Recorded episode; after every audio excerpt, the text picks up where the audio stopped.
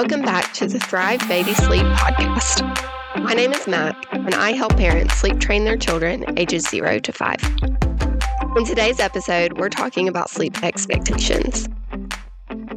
I'm going to run through these really quickly and then share more information in a bit about melatonin and cortisol and how that affects sleep as well. Okay, so one month old. Before this, you can kind of expect there to be all of a sudden a bit of alertness happening um, from sleeping 20 hours out of 24 hours of the day to then 15 to 18 hours at a month old, three to six hours in the day, um, and 10 to 12 hours at, at night. Um, that might be split up between three to six hour stints for feeds. Um, and the number of naps, three to five throughout the day. Um, at three months, you're going to have three to four hours of day sleep and 10 to 12 hours of night sleep, three to eight hour stints with feeds in between. Um, and total, that is 13 to 16 hours with three to four naps. Mm-hmm. At six months, you're going to have three to four hours of day sleep, four, four to 12 hour stints of 10 to 12 hours total at night, 13 to 15 hours total, and number of naps, three.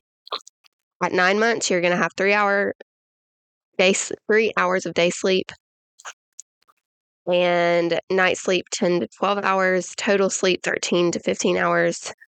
They'll be at two to three naps. If they're not already at two, it's time to drop. At 12 months, you're going to have two and a half to three hours in the day, 10 to 12 hours at night, 12 and a half to 15 hours of total sleep. The number of naps would be two. 18 months, you're going to have two to two and a half hours of day sleep, 10 to 12 hours of night sleep, 12 to 14 and a half hours total sleep in a 24 hour period. And then one to two naps drops to one nap if they haven't already. At two years old, we're going to have one to two hours of day sleep. It's quite broad here because we're doing a whole year. Um, so over time, that's going to drop, but that's what you can expect from that age group. Um, night sleep is going to be 10 to 12 hours. Total sleep is going to be 11 to 14 hours with one nap. At three years old, up to one hour, zero to one hour, um, 11 to 12 hours at night. Total sleep would be 11 to 13 hours. Number of naps would be zero to one, drop completely by three and a half. Um, I, I say that on this PDF, drop completely by three and a half, but I'd say between three and a half to four. If you get to four and your child is still sleeping, it is time to get rid of the naps. Um, okay, so now, on to a little bit about melatonin. So, melatonin rises and falls at different times of the day. Um, those times that it rises would be 9 to 10 a.m., 12 and 12 to 2 p.m., and 6 to 7 p.m. So, these are ideal nap times and ideal bedtime. Obviously, these are only two peaks um, in the daytime. However, the oh, I didn't even say what melatonin is. So melatonin is the sleep hormone, the sleep supporting hormone that is released in everyone's body. It peaks at three years old. In in a lifespan, it peaks at three years old. In in at nighttime, it peaks at two p two a.m. in the morning, um, and that begins to rise at six. So this is all nat- naturally occurring, and we want to really pay attention to how we can kind of play into that. When once they start eating there's certain foods that you can introduce that would would help with that production of melatonin. Um, so anyway so that's the um, melatonin side of things and those are ideal nap times. It helps with the awake windows. So I'm going to have awake windows and the um, sleep expectations linked in the show notes. So you can go there and download them for free, completely free, no strings attached. So, a little bit of explanation behind cortisol and what it feels like in our bodies is when you say your bedtime is normally 9 p.m. and you stay up till 10 p.m. and so the you get that second wind.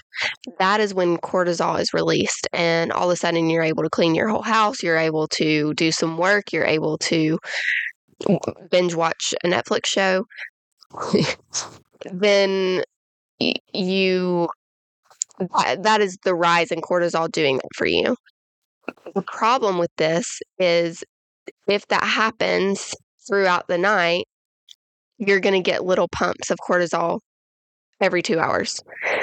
You're not going to sleep as soundly. You're not going to sleep as as deeply, and so that's why when you when they say like uh, the overtired you're trying to catch up, right? You're trying to catch up on that sleep because even if you get a lot of sleep, but you're overtired, you're going to get those pumps of cortisol.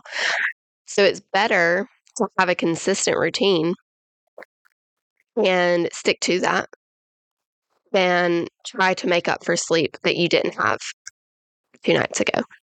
Um, I hope that makes sense. That has like tracked well. Um, as far as with babies go, it's a little bit different because you're having to wake up because they're waking up. um, they have the exact same thing happen. So when they get overtired from catnapping, and then all of a sudden they were sleeping eight hours at night, now they're waking up every two hours, and you're trying to figure out what the heck happened. This is what's going on. They are over, way overtired and they cannot go to sleep on their own. Um, so that's what we're going to, you know, I'm going to expand into different topics and that kind of thing on this podcast, but this is kind of the baseline that I wanted to kind of start off with. Like, this is what you need to expect. These are the sleep hormones that we need to be talking about. I'm going to be sharing about them a lot.